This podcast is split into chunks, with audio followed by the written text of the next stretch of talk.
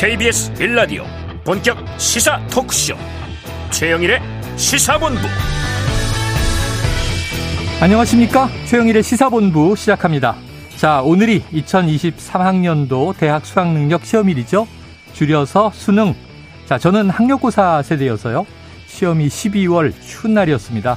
오늘은 수능 한파가 없이 그래도 포근한 날씨라서 참 다행입니다 지금 1교시와 2교시를 치른 수험생들은 점심시간을 보내고 있을 텐데요.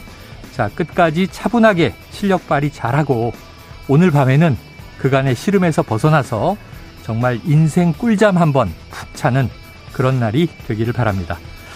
저는 옛날에 이 시험을 마치고 집에 들어가자마자 뭐 채점이고 뭐고 이불 펴고 저도 초저녁 참에 빠져든 기억이 생생합니다.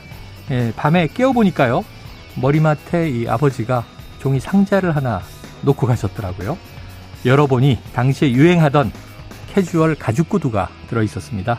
자, 그 당시 그 구두 브랜드 광고가 어, 세상을 여행하자 뭐 이런 로고송이 없었던 기억이 나는데요. 자, 이제 입시의 족쇄에서 벗어났으니 가고 싶은 곳 마음껏 돌아다니렴 그런 부모님의 마음이 이제 읽혀서 울컥했던 기억이 있습니다.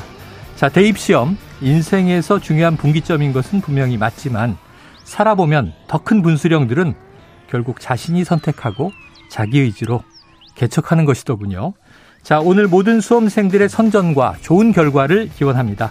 그리고 또 어떤 이유로든 대학에 가지 않겠다는 선택을 하고 사회 진출을 준비하는 예비 졸업생들의 미래에도 번승을 기원합니다. 최영일의 시사본부 출발합니다. 네, 1부에는요, 오늘의 핵심 뉴스를 한입에 정리해드리는 한입뉴스 기다리고 있고요. 자, 이 풍자 만화가 전시에서 제외되는 일이 발생해서 또다시 논란이 불거졌는데요. 당사자인 오창식 만화가에게 또 직접 이야기를 들어보겠습니다. 자, 오늘 2부에서는 화제의 인터넷 뉴스를 다뤄보는 스트릿 뉴스 파이터, 그리고 각설하고 시즌2 경제본부까지 준비되어 있습니다. 자, 1부 마지막에 여러분의 신청곡 디저트송을 틀어드립니다. 오늘 듣고 싶은 노래가 있으시면 문자 샵 9730으로 자유롭게 신청곡을 보내주시기 바랍니다. 짧은 문자는 50원, 긴 문자는 100원이고요. 오늘의 디저트송 선정되신 분께는 치킨 쿠폰 보내드리고 있습니다. 많은 참여 부탁드립니다.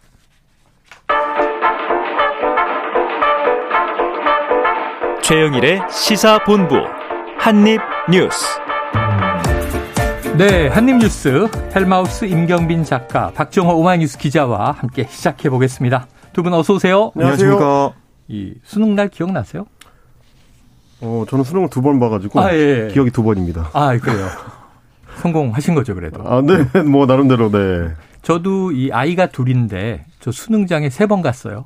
뭐 어? 그런 경우는 아. 흔합니다. 어. 박 기자님 어땠어요? 어, 저도 이제 수능 저는 한 번 봤는데 네네. 그때 이제 후배들이 열심히 열렬하게 아. 응원해줘가지고 예, 예, 예. 그 기운으로 시험을 그래도 어. 잘 봤던 기억이 있습니다. 요즘 코로나 이후에는 그거 이제 못하게 하고. 그러니까요. 이 시험장 200m 반경 안엔 또 이제 못 들어오게 하고 하니까. 그게 좀 아쉬울 것 아쉽습니까? 같아요. 예. 시끌시끌할 때가 좋았어요? 저는 뭐 좋았어요. 기분이 아. 나더라고요. 이번엔 그런 게 좀 없어가지고 어. 아, 좀 아쉽다 생각이 듭니다. 네, 예전엔 시끄러웠는데 좀 차분해진 것 같습니다. 아유, 그래도 두 분은 수능 세대네요. 아, 그럼. 네. 저는 학력고사 세대요. 그랬더니 아, 조금 전에 아까 어떤 분이 예. 나는 봉고사 세대야. 그래서 아, 입시 제도가 많이 바뀌었구나. 자, 앞으로 어떻게 될지 모르겠습니다. 바로 들어가 보죠. 아, 그런데 이게 속보가 있네요. 조금 전 10시 50분에 들어온 소식인데 북한이 동해상으로 미상의 탄도미사일을 발사했습니까? 네, 그렇습니다. 아, 이 합동참모본부에 따르면 오늘 오전 10시 48분쯤 네. 북한이 강원도 원산 일대에서 이 동해상으로 단거리 탄도 미사일을 발사했다라고 네. 얘기가 좀 나오고 있는데요.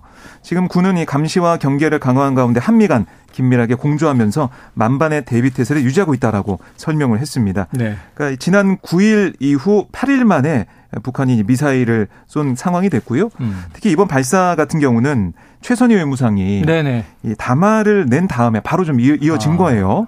그러니까 미국이 확장 억제력 제공 강화에 진명하면 진명할수록 또 이 한반도와 지역에서 도발적이며 허세적인 군사적 활동들을 강하면 할수록 그의 정비례에서 우리의 군사적 대응은 더욱 맹렬해질 거다. 네. 예, 비난 담화를 발표한 다음에 아. 두 시간이 지나기 전에 이렇게 미사일 도발을 감행한 겁니다. 예, 최선희 네. 외무상의 담화에 따르는 잇따르는 그렇습니다. 도발이군요. 또 이제 그 최선희 외무상의 담화도 사실은 지난번에 있었던 이제 아세안과 G20 비서의 이제 한미일의 공조 분위기에 예. 따른 것이긴 하거든요. 음. 그래서 그 전에 사실은 괌에 지금 배치되어 있는 그 미국의 B1B 폭격기 어, 전략자산 죽음의 그렇습니다. 백조. 예. 소위 이제 죽음의 백조라고 불리는 네. 이제 북한이 가장 좀 부담스러워하는 네 이제 전략자산 중의 하나인데 그게 이제 북한의 코앞에서 최근에 이제 신속 급유 훈련을 음. 했다라는 사실을 미국이 좀 공개를 했습니다. 그러니까 네. 이제 뭐 여차하면 상황에 따라서는 이런 전략 자산들을 이제 꾸준히 좀 증강할 수가 있다. 네. 한반도 주변에 더 자주 많이 배치할 수가 있다라는 걸 한번 보여준 거라서 음. 그런 차원에서 지금 북한도 지금 대응하고 있는 걸로 보입니다. 네, 세 번째 순방에서 나온 이제 우리 쪽에 제일 중요한 이제는 북핵이었기 때문에 네. 한미일에서도 억지력 강화의가 나왔고 또 중국의 시진핑 주석 만나서도 북핵 억제에 좀 역할해달라 이런 얘기가 이제 나왔었고 근데 이제 북한은 밀리지 않겠다 이런 이제 태도를 보이는 것 같습니다. 음. 지켜보도록 하고요. 자, 다음 이슈는 어제 이 국회 행정안전위원회 현안 질의입니다. 전체회의가 있었는데 행안이 이 전체회의가 굉장히 파행이 계속 되다가 네. 질의가 이제 밤까지 이어졌다고 하는데 어떤 내용들이 좀 우리가 주목해야 되겠습니까? 네, 뭐 예산안 관련해서 파행이 있다가 좀 늦어진 상황이 됐는데요. 네. 어제 저희가 짚어드린 것처럼 이임재 전 용산 경찰서장 음. 또 류미진 총경 네. 출석을 했습니다. 네. 특히 이임재 전 용산 어, 전 서장이 어떤 얘기를 했냐면 이태원 참사 나, 발생 나흘 전에 서울경찰청에 경비기동대 투입을 요청했다고 했습니다. 어. 그것도 두 차례 요청을 했다고 하는데 받아들여지지 않았다라는 네. 거예요. 어, 그 이유가 뭐냐라고 들어봤더니 서울청에서는 이 참사 당일 집회 시위가 많아서 지원이 어렵다는 답변을 했다는 겁니다. 어허. 그러니까 그때 아, 있었던 뭐 이제 보수 단체나 뭐 진보 단체 집회도 있었죠. 그렇습니다. 거기에 이 경비대가 다 기동대가 동원이 돼서 어, 이걸, 아, 이 용산의 요청을 받아들일 네. 수 없다. 이런 얘기를 한 거예요. 할로윈의 질서 유지를 위해서 투입할 기동대는 없다? 그렇습니다. 그러니까 이전 서장의 말을 들어보면 사실 음. 이 참사 2주 아, 전에 지구촌 축제가 있었지 않습니까? 네.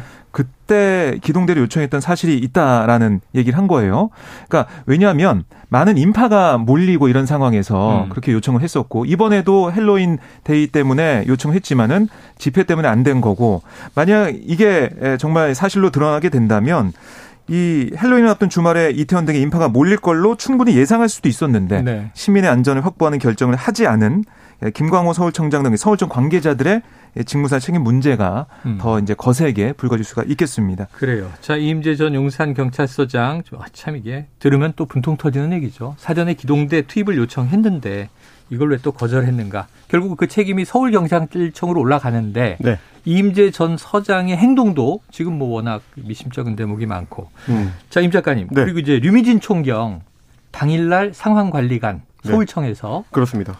한 시간 반 이상 차를 비웠다고 했잖아요. 네. 좀 뾰족한 속 시원한 얘기가 나왔습니까? 어제 이제 류총경 같은 경우는 이제 눈물을 보이는 모습도 보였는데 네. 참사 당일에 어, 서울청의 이제 상황관리관, 그러니까 일종의 이제 당직 근무처럼 그렇죠. 이렇게 어, 총경급의 인물들이 이제 돌아가면서 맞는 건데요. 원래는 인사과장이고 그렇습니다. 네. 원래 같으면 그리고 그날 이제 서울 내에서 일어나는 상황들에 대해서 빠르게 파악해서 상부로 이제 보고해야 되는 의무를 가지고 있다고 볼 수 있습니다. 그렇죠. 상황 관리 최일선인데 그 당시에 이제 상황실을 비우고 자기 사무실에 있다가 음. 뒤늦게 이제 상황 파악을 했다. 그래서 이제 이 조치가 좀 늦어지게 됐다라는 것 때문에 지금 논란이 되고 있습니다. 네. 그래서 어 특수본 같은 경우는 지금 이제 직무유기 혐의로 입건을 해가지고 수사를 하고 있는 상황이고요. 네. 이거에 대해서 이제 의원들이 질의를 했더니 당일에 상황관리관으로 이제 성실하게 근무하지 못한 부분에 대해서는 어. 가슴 깊이 반성을 하고 유가족분들이나 국민들께 죄송하다 이렇게 얘기를 하면서 이제 울먹이는 어, 모습을 보였는데 네. 예, 다만 이제 그 사무실에 대기한 거는 일종의 이제 관행으로 음. 원래 다들 그래 왔었기 때문에 음. 당시 상황실 요원들이 구체적으로는 어떻게 근무했는지에 대해서는 본인이 파악을 못했다, 잘 모른다 네. 이런 답변을 또 하기도 했습니다. 그러니까 어제 이제 임재 용산 경찰 전 용산 경찰서장이나 유미진 총경이나 이제 음. 비슷하게 결국은 보고를 받았느냐 받지 못했느냐. 네, 그래서 네. 당 자신이 이제 당시 상황을 파악하고 있었느냐 없었느냐 음. 이 부분에 대해서 좀더 어, 많이 이제 뭐 어떻게 보면 이제 네. 변명을 하고 음. 있는 것 같은 모습을 보였는데 음. 다만 이임재 전 서장 같은 경우는 어, 현장 상황이 워낙 급박하게 돌아갔기 때문에 네. 그 와중에 일선의 경찰관들이 어, 윗선에 보고해야 된다는 음. 것까지는 생각을 못했을 수도 있다. 그 부분에 대해서 이제 본인이 좀 안고 가겠다 네. 이렇게 얘기를 했는데 결국 지금 다 비슷한 상황으로 가고 어, 있는 것 같아요. 제가 들어보니까 이게 본인이 안고 갈 수가 없어요. 아, 그렇죠. 지금 뭐 뒤늦은 눈물인데 음. 자 모든 상황 관리관이 다 자기 방에서 주로 대기하고 있다. 네. 그럴 수 있다고 봅니다. 관행상. 네. 그럼 무전기가 있든가 음. 휴대폰으로 뭐 수시로 현재 상황 이랬으면 보고가 오든가 사람이 달려오든가 음. 뭐 PC를 통해서 내부 전산망으로 아, 보고를 그렇죠. 받든가 네. 한 시간반 동안 아무 보고를 못 받고 음. 한 시간 반 후에 사고 한참 터진 다음에 상황실에 가서야 참사를 알았다는 거잖아요. 그렇죠.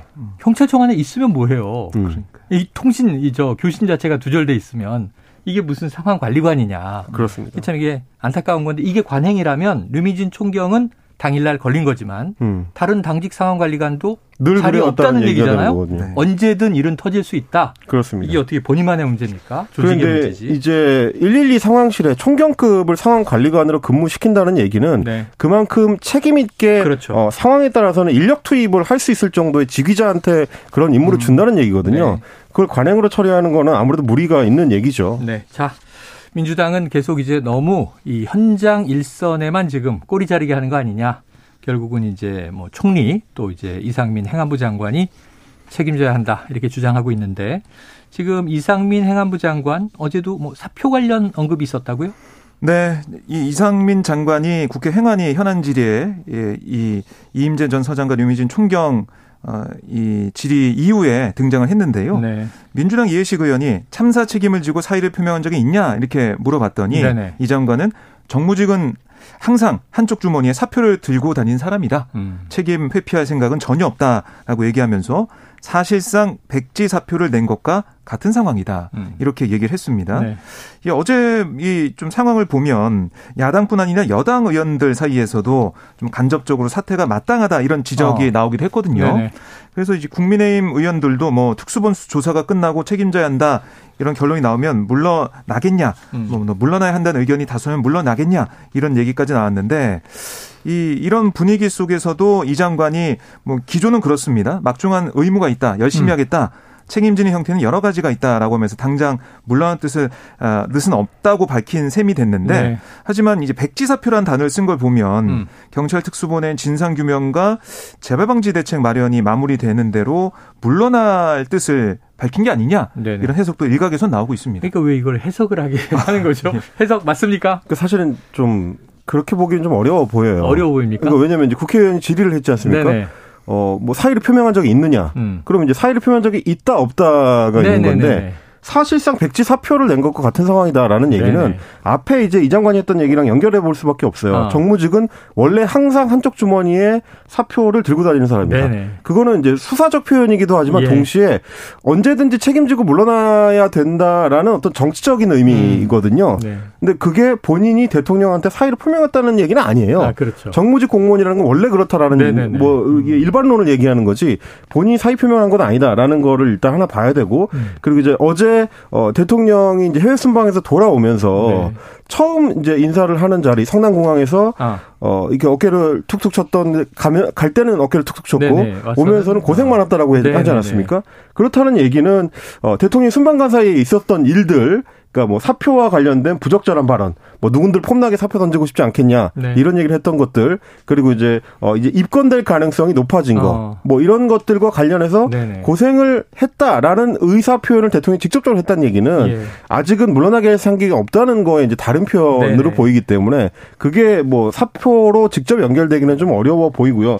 다만 이제 경찰 특수본에서 이상민 장관을 피의자 신분으로 지금 전환을 해가지고 네. 어, 수사에 착수를 한다라는 음. 얘기까지는 들어왔는데 뭐 아마 이거는 특수본 입장에서도 계속 지금 윗선 수사 못한다는 비판이 네. 나오고 있는 상황이라 입건을 피하기는 어려울 텐데 네. 과연 실제로 네. 어, 피의자로 전환을 한 이후에 유죄를 목표로 어. 예, 죄를 물으려는 걸 목표로 수사를 할 수 있을지 수사가 될지 예 그건 네. 조금 더 지켜봐야 될 것 같습니다. 뭐 이제 어떤 그 기소 의견으로 송치가 될지 그렇습니다. 음, 그 검찰 단계에서 어떻게 될지 지켜봐야 될 것 같습니다. 그 이미 이제 특수본은 네. 그공 공수처에다가 음. 어, 수사를 어떻게 할지를 이 확인을 요청한 상태이기 네네. 때문에 공수처가 만약에 수사하겠다고 하면 그냥 넘겨줘야 되거든요. 그런 까지 고려했을 때는 수사 의지 자체는 조금 네. 더 지켜봐야 알 수 있을 것 같습니다. 자, 만약에 이제 이 어떤 사퇴 입장을 명확히 한 상황에서의 장관의 입장이라면 그냥 좀 국민들이 알아듣기 쉽게 간결하게 음. 사퇴를 총력을 다해서 수습한 이후에 사퇴하도록 하겠습니다. 이렇게만 이제 명확한 얘기잖아요. 음. 근데 폼나게 사표, 백지 사표, 뭐 여러 가지 이제 좀 수식어들이 많아서 해석을 해야 되는 상황. 이건 좀 이제 어려움이 있는 것 같습니다. 안철수 의원도 이 장관 관련 한마디 했다고 하고요. 자, 그런데 이 국민의힘은 지금 이 순방 이후에 김건희 여사의 활동을 빈곤 포르노 화보 촬영이다 이렇게 비판한 민주당의 장경태 최고위원을 뭐 국회 윤리특위에 제소했습니까? 네, 어, 제 이제 제소를 한 네네. 상황이 됐는데요. 국민의힘의 얘기는 뭐냐면 이 사전에 있는 객관적 의미를 표현하고 했다면 음. 굳이 그 단어를 사용하지 않았을 거다. 어. 국민들에게 사회 일반적으로 인식돼 있는 네. 부정적 의미를 전달하기 위해서 굳이 그 표현을 찾아서 쓴 거다. 어. 이렇게 주장을 하고 있는 거예요. 네. 그래서 국민의힘 여성 의원들도 성명에서 이 여성 혐오와 아동 비하로 휴머니즘 파괴에 이른 이 저주와 타락의 이 장경태 의원 음. 즉시 국회의원직을 사퇴하라. 음. 또 민주당은 장경태 의원을 즉시 최고위원직에서 사퇴시키고 네. 출당시켜라. 이렇게 강하게 비판하면서 촉구를 네. 했습니다. 자, 그런데 이준석 전 국민의힘 대표죠. 이 네. 문제를 제기한 국민의힘 의원들에게 이성을 찾자 이렇게 밝혔대는데 임 작가님 그건 무슨 맥락이에요? 뭐 저희도 이제 브리핑 통해서 말씀드렸습니다만 이제 빈곤 포르노라는 용어 자체는 네네. 어, 포르노에 초점을 맞추는 단어는 아니긴 하거든요. 네네네. 이게 자극적인 영상물이나 뭐 사진이나 이런 것들을 통해서 뭐 빈곤한 사람들을 전시하고 타자화시키는 음, 그런 어떤 뭐 일종의 이제 마케팅 수단으로 이제 활용하는 거에 대한 이제 비판적인 음, 인식을 담고 뭐 있는 단어인 건데. 기금이나 후원금 모집할 때 많이 등장하죠. 그렇습니다. 이제 그 부분을 이제 이준석 대표가 이제 짚은 겁니다. 그래서 우리는 얼마 전에 양두구육이라는 사자성어를 잃었고 지금은 poverty porn, 그러니까 예, 빈곤 포르노라는 단어 앞에서도 어, 치열하고 치열하게 토론하고 고민해봐야 되는 용어를 잃고 있다 음. 이렇게 지적을 한 건데 그러면서 얘기한 게 이런 겁니다. 한국식 먹방이라는 거는 음. 외국에서 Korean food 포르노라고 하는데 어. 그러면 먹방 유튜버들이 포르노 배우라는 거냐 어. 이렇게 얘기를 하면서 네네. 어, 김 여사의 이, 이 빈곤 포르노 논란에 대해서는 논쟁을 해볼 지점은 있지만 음. 이걸 그냥 무작정 어, 포르노라는 단어로 엮어서 몰아가는 거는 어. 어 이제 잘못됐다. 이제 이런 식의 이제 비, 비판을 내놓고 있습니다. 네, 알겠습니다. 자, 지금 수능일입니다. 목요일이고요. 자, 점심시간 교통 상황을 좀 알아보고 이어가도록 하겠습니다. 교통정보센터의 오수미 리포터 나와주세요. 네, 이 시각 교통정보입니다. 교통량이 줄어들 시간대인데요. 다만 일부 구간에서 돌발의 영향을 받고 있습니다. 경부 고속도로 서울 방향으로 언양분기점 1차로에서 승용차 단독 사고가 났고요. 수습을 하고 있는데요. 여파가 따를 정도는 아니지만 차로 변경에 유의를 해주시기 바랍니다. 수도권에서는 교통량이 꾸준해 양재에서 반포 쪽으로 6km 정체입니다. 반대 부산 쪽으로는 잠원에서 서초, 기흥 동탄 일대에서 각각 교통량이 많고 안성 나들목에서는 작업의 영향으로 밀리고 있습니다. 서해안 고속도로 서울 쪽 일직분기점에서 금천까지만 정체입니다. 반대 목포 방향으로는 순산터널 부근에서 서행으로 지나가고 있고요. 수도권 제일순환고속도로 일산에서 판교 쪽, 서원 분기점에서 송내, 시흥휴게소에서 조남 분기점 쪽으로 밀리고 반대편으로도 장수에서 송내 사이로만 정체입니다. KBS 교통정보센터였습니다.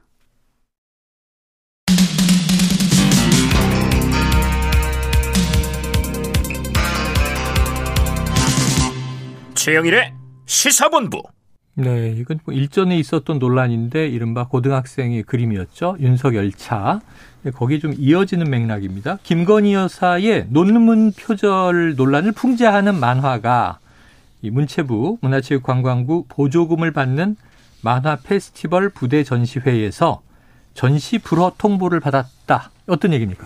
예, 이게 KBS 보도로 알려진 건데요. 만화가 오창식 씨가 지난달 부천 국제 애니메이션 페스티벌의 부대 전시 회용으로 그린 풍자 만화가 돌연 전시 불허가 된 겁니다. 네네. 해당 작품을 보면 한 남성이 견찰 유지 YUJI라고 말하면서 강아지를 쓰다듬고 있는 모습이 어. 담겨 있고요. 또 이 견찰이라 적혀 있는 강아지 옆 밥그릇에는 논문 유지 음. YUJI라고 적힌 종이가 들어 있습니다. 네. 결국 이게 김건희 여사 논문에 담긴 멤버 유지라는 문구를 인용해서 예. 풍자한 게 아니냐 이런 해석이 나오고 있는 거고요. 네네. 주최 측은 전시부로 사유를 묻는 이 KBS 질의에 윤석열 차 논란을 언급하는 모습을 보였어요. 아. 최근 민감한 이슈들 고려해서 결정했고 전시 장소도 협소했다 이런 해명을 내놨습니다. 네, 자 여기서 이 만화를 직접 그린 이 학생 아닙니다. 작가분인데 오창식 작가님을 직접 전화로 연결해서 이야기를 나눠보도록 하겠습니다. 자, 오 작가님 나와 계세요? 아, 네, 안녕하세요. 반갑습니다. 네, 안녕하세요. 네, 자, 네, 네. 이, 이, 만화 제목이 멤버 유지 이렇게 돼 있습니까? 네, 맞습니다. 아, 네. 네. 자, 이 부천 국제 애니메이션 페스티벌의 전시회에서 오 작가님의 네. 작품이 제외됐다고 하는데 네, 네. 어떤 전시회고 이거 어떻게 통보를 받으신 거예요? 어, 일단 뭐 이 전시는 전시 제목을 말씀드리면 이제 20, 제 24회 부천 국제 애니메이션 어 애니메이터 만화가 초청전이고요. 네. 어, 전시 장소는 어 부천에 있는 한국 만화 박물관 1층 로비 전시관에서 있었고요. 네. 전시 일정이 2022년 어 10월 21일부터 25일까지 5일간 진행 진행되었습니다. 이 전시는 이제 만화 애니메이션 관련 작가 및 교수들이 함께 작품을 인터넷 웹하드로 올리고 주최 측인 학회에서 그림들을 다운로드한 후에 음. 프린트를 통해 액자에 삽입 후 전시하는 방식으로 진행되는 참여자 모든 작품이 전시되는 그런 행사입니다. 아, 그래요? 학회에서 요구하는 전시 비용은 12만 네. 원이며 어. 연회비 5만 원을 납부한 회원에 한해서 전시에 참, 참가할 수 네네. 있습니다. 회원만 예, 예. 참가하는 이제 초청전이다 말씀 주셨는데. 예, 예. 그런데 예. 제가 요즘 관련 기사 보다 보니까 이 오 작가님은 20년 동안 계속 전시를 해오셨어요? 네, 그 학회가 아마 2000년대 초반에 뭐 어. 설립된 이후로 저도 그 학회 회원으로서 참여했고, 네. 어, 지금까지 전시를 쭉 예, 이어져 어, 하고 있습니다. 예, 예. 20년을 예, 예. 이어온 또 회원으로 예. 이제 참여하고 계신 예, 또 예. 해마다 전시에도 참여하신 행사인데. 자 지금 올해 10월이니까 지나갔습니다만 출품된 작품이 50여 점이다 이렇게 봤는데, 그럼 오 작가님 작품만 제외가 된 겁니까? 어, 일단 그 전시회장을 제가 둘러봤을 때 제 그림만 찾아봤었고요. 네네. 그래서 제 그림이 없다는 걸 확인했고, 네. 어, 다른 분들의 그림들이 없어진 것은 제가 확인을 하지 못했습니다. 아, 예, 예. 예, 예. 예. 그건 전반적으로 좀 확인이 필요한 대목이고. 예, 예. 자, 그러면 이게 쭉 둘러보셨을 테니까, 어, 내 작품이 네. 걸리지 않았구나 아셨을 텐데. 예, 예. 예. 풍자 만화는 오 작가님 작품 뿐이었습니까? 어, 아마도 그렇 지 않았나 그렇게 생각하고 아, 있습니다. 그래요. 예, 예, 예, 예. 자 그렇다면 왜 이 오 작가님 작품을 걸지 않았는지 제외를 시켰는지 좀 주최 측의 네네. 설명은 들으셨어요? 네, 일단 그 전시가 2020년 20, 10월 21일부터 진행이 됐었는데 네. 저는 2일 차인 22일 토요일에 에, 그 부천 만화 박물관을 어 가서 네. 제 그림이 제대로 걸려 있는지 음. 확인차 갔었습니다. 그런데 네. 없어가지고 저도 당황하고 그 사무국 그러니까 전시 관련 사무국에다 부랴부랴 전화를 했습니다. 네네네. 어떻게 된, 된 일인지 해명을 듣고 싶어서 음. 그랬더니 그 여직원이 전화를 해, 해왔고 어 일단 그 지금 풍자 만화가 그 윤석 열차도 있고 아. 뭐 그런 풍자 만화 풍자 어, 가 굉장히 지금 사, 회적으로 위시화되고 있으니까 어. 이것을 좀 조심해야 된다는 차원에서 그림을 내렸다라고 네네. 이제 직원이 말을 했고 어. 그러면 왜 그렇게 이제 그림을 내렸는데 작가에게는 아무런 네네. 연락도 없이 있었느냐 이런 질문에는 어, 바빠서 못하, 아. 못했다라고 변명을 드렸습니다. 예, 예. 자 그렇다면 예. 끝으로 하나 여쭤보죠. 지금 예. 모 작가님 심경은 어떠시고요? 네네. 또 앞으로 이 문제는 어떻게 대응하실 생각이십니까? 어,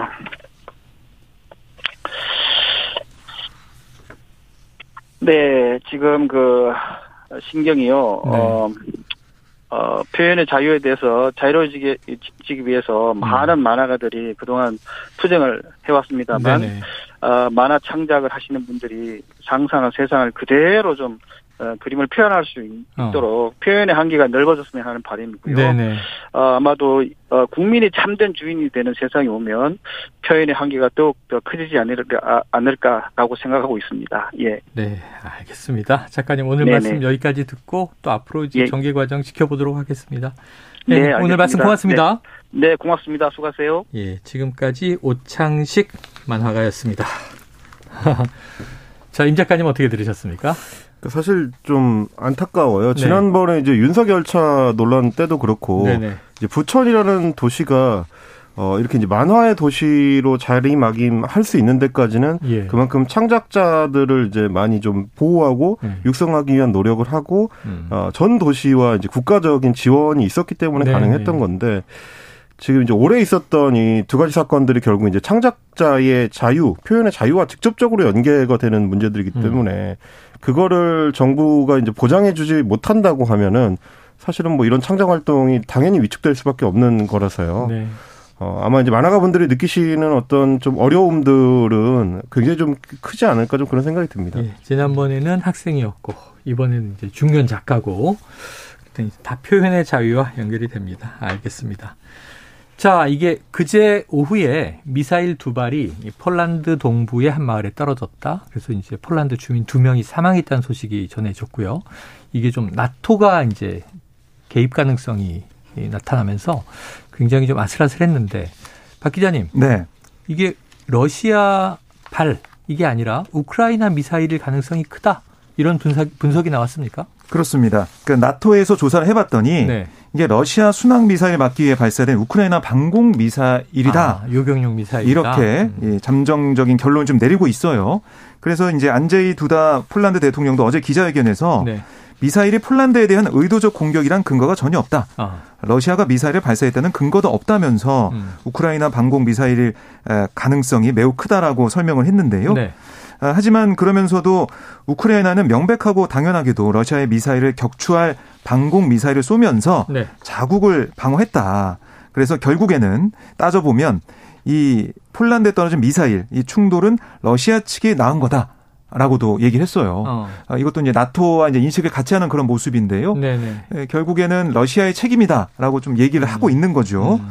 아, 또 폴란드에 떨어진 미사일은 러시아산 미사일인 걸로 확인되고 있지만 이 우크라이나에서 사용하고 있는 그런 미사일이다라고 네네. 얘기를 하면서 이렇게 보고 있는 거고 어, 결국에는 바이든 대통령이 어제 이제 얘기했던 더 조사가 필요하다. 보니 러시아발이 아닐 가능성이 있다. 그렇습니다. 지켜보자 뭐 이런 얘기를 했죠. 그랬는데 이 따져봤더니 이 러시아에서 발사된 건 아니고 음. 결국에는 러시아의 미사일이 아니다는 것을 좀 빨리 발표하면서 네네. 더 이상 확전이나 더 다른 논란을 낳을 걸 좀 막았다 이렇게 볼 네. 수도 있겠습니다. 이게 의도냐 아니냐를 떠나서 러시아 에서 쏜 미사일이 이제 우크라이나가 아니라 폴란드에 떨어져서 음. 이게 폴란드 국민이 사망까지 했다 그러면 나토 회원국이라 맞습니다. 뭐 자동 개입 이런 거 있잖아요. 네, 나토 협약에 이제 제 5조가 이제 자동 개입을 어. 좀 명시하고 있는 경우인데 뭐 지금까지는 뭐제 5조가 발동됐던 경우가 역사상 딱 한 번밖에 없어가지고요. 아, 2001년에 이제 미국이 어 알카에다의 공격을 아, 받아서 테러를 때. 받았을 때 그때만 이제 발동이 돼서 아프가니스탄에 대한 이제 공격을 음. 아, 나토가 협력을 해가지고 했었던 이력이 있습니다. 네네. 네, 물론 근데 이제 이번 사안 같은 경우는 빨리 좀 논쟁이 논란이 좀 정리가 됐기 때문에 네네네. 그나마 이제 확전을 막을 수가 있었는데 네. 오히려 이번 일을 통해서 나토 내부에서 특히 유럽 내부에서도 어, 각 국가의 이익 관계가 완전히 일치하지는 아, 않는다라는 네, 점을 네. 한번 또 보여주지 않았나 싶어요. 네. 그러니까 예를 들면 이제 라트비아 같은 이제 발트 삼국에 이제 속하는 나라들, 발트 삼국이라는 나라들은 어, 러시아와 국경을 딱 맞대고 음. 있기 때문에 항상 네. 이제 러시아의 군사 위협에 이제 시달리고 있는 상황이라 네. 이럴 때 더 단호하게 대응해야 된다는 입장을 밝힌 반면에 음. 조금 떨어져 있는 서유럽 국가들이나 미국 같은 경우는 가능하면 이제 전쟁이 확대되는 걸 이제 막기 위해서 수습에 나서는 모습. 그러니까 이게 서로 약간 좀 이게 온도 차이가 있다. 라는 점이 하나가 있고요. 폴란드 같은 경우는 아시다시피 이제 우크라이나에 대해서 군사적 지원을 굉장히 적극적으로 하는 나라인데 네. 이번에 이제 우, 크라이나에 물론 의도한 게 아니라 이제 실수로 이제 일어난 오발탄이겠습니다만 네. 민간인 사망자가 나왔기 때문에 음. 그렇지 않아도 유럽에서는 이 전쟁이 길어지는 거에 대해서 어 도움을 주던 나라들 내부에서도 여론이 좀 뒤숭숭한 상황인데 예. 경제가 지금 워낙에 안 좋으니까요. 폴란드처럼 이렇게 이제 자국 피해가 발생하는 경우에는 음. 과연 또 여론이 어떻게 움직일까? 예. 이런 것들도 좀 지켜봐야 될 대목인 것 같습니다. 그렇습니다. 자, 그런데 이제 또 젤렌스키 우크라이나 대통령 이 오폭된 우크라이나 우크라이나의 방공 미사일이다. 이런 잠정 결론을 정면 부인했어요. 네, 우크라이나 이 젤렌스키 대통령은 방송과 인터뷰에서 나는 폴란드에 떨어진 그 미사일이 우리 게 아니라고 확신한다 이렇게 아, 얘기를 하고 있어요. 그래요? 그 미사일이 러시아가 쏜게 예, 확실하다고 믿는다라고 얘기를 했는데 음. 이게 이제 우리 군, 그러니까 우크라이나군의 보도를 토대로 한 거다. 어, 이게 우리 군은 다르게 판단하고 있다 이런 얘기를 하고 있어요. 네네네. 그래서 이걸 믿을 수밖에 없다라고 얘기하고 있는데 그래서 현장 조사를 좀 할 수 있게 해달라 어. 이렇게 요구를 하고 있는 그런 상황입니다. 그래요. 자 현장은 폴란드니까 네. 뭐 잔해하고 그런 것들에 대한 또 앞으로의 조사가 지금 일단 잠정 결론인데 그렇습니다. 이게 뭐 나토의 개입을 좀 수습하는 분위기로 흐르다가 우크라이나는 정면 반박을 하고 있다. 앞으로 좀 또 추이를 지켜봐야 될 상황인 것 같습니다. 자, 지금 이 반세기 만에 우주 비행사를 다시 달에 보내기 위한 아르테미스 프로젝트. 그안 그래도요. 네. 달에 우리가 아폴로 11호 착륙은 너무 잘 알고 있잖아요. 네. 암스트롱 등 3인의 그렇죠. 우주인인데 근데 그 이후에 달에 사람이 간 얘기는 우리가 잘 몰라서 네. 그동안은 왜안 갔지 싶은데 이제 다시 아르테미스 프로젝트를 통해서 우주 비행사를 달에 보냅니까? 그렇습니다. 어제 이 아르테미스 1호 로켓이 우리 시간으로 어제 오후 3시 48분에 네. 미국 이 케네디 우주센터에서 발사가 됐습니다. 음. 이제 이게 뭐 중요하게 보이는 부분이 전문가들 그렇게 얘기를 하고 있어요. 이게 우주 신냉전의 시작이 될 수도 있다. 아, 그렇게 좀 우려를 좀 하더라고요. 예전에도 냉전 때 네. 소련과 미국이 막 이제 우주 경쟁을 했잖아요. 그렇습니다. 음. 그러니까 그런 게 벌어질 수 있다. 왜냐하면 2019년에 중국이 발사한 그 창어 4호가 네. 달에 뒷면 네. 거기를 촬영해서 보내서 아하. 미국이 깜짝 놀랐던 일이 있는데 네. 그 이후에 2020년에 이 아르테미스 프로젝트 이걸 음. 시작을 한 거예요. 그래서 음. 여덟 개나 시작했다가 연연방 국가를 포함해서 뭐 우리와 일본까지 들어가 있고 네네. 사우디아라비아 등등 들어가서 21개 나라가 참여하고 있거든요. 어. 그래서 이 이쪽 진영의 나라들이 참여하는 이 프로젝트 어. 또이 중국과 러시아가 또 이란 등등 함께 하고 있는 그런 프로젝트가 음. 맞서면서 네. 달 탐사에 대한 여러 가지 또 헤게모니 싸움이 있는 게 아니냐 네네. 이런 지적이 좀 나오고 있는 상황입니다.